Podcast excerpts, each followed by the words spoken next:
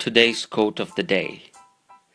It's the repetition of affirmations that leads to belief. And once that belief becomes a deep conviction, things begin to happen. Muhammad Ali.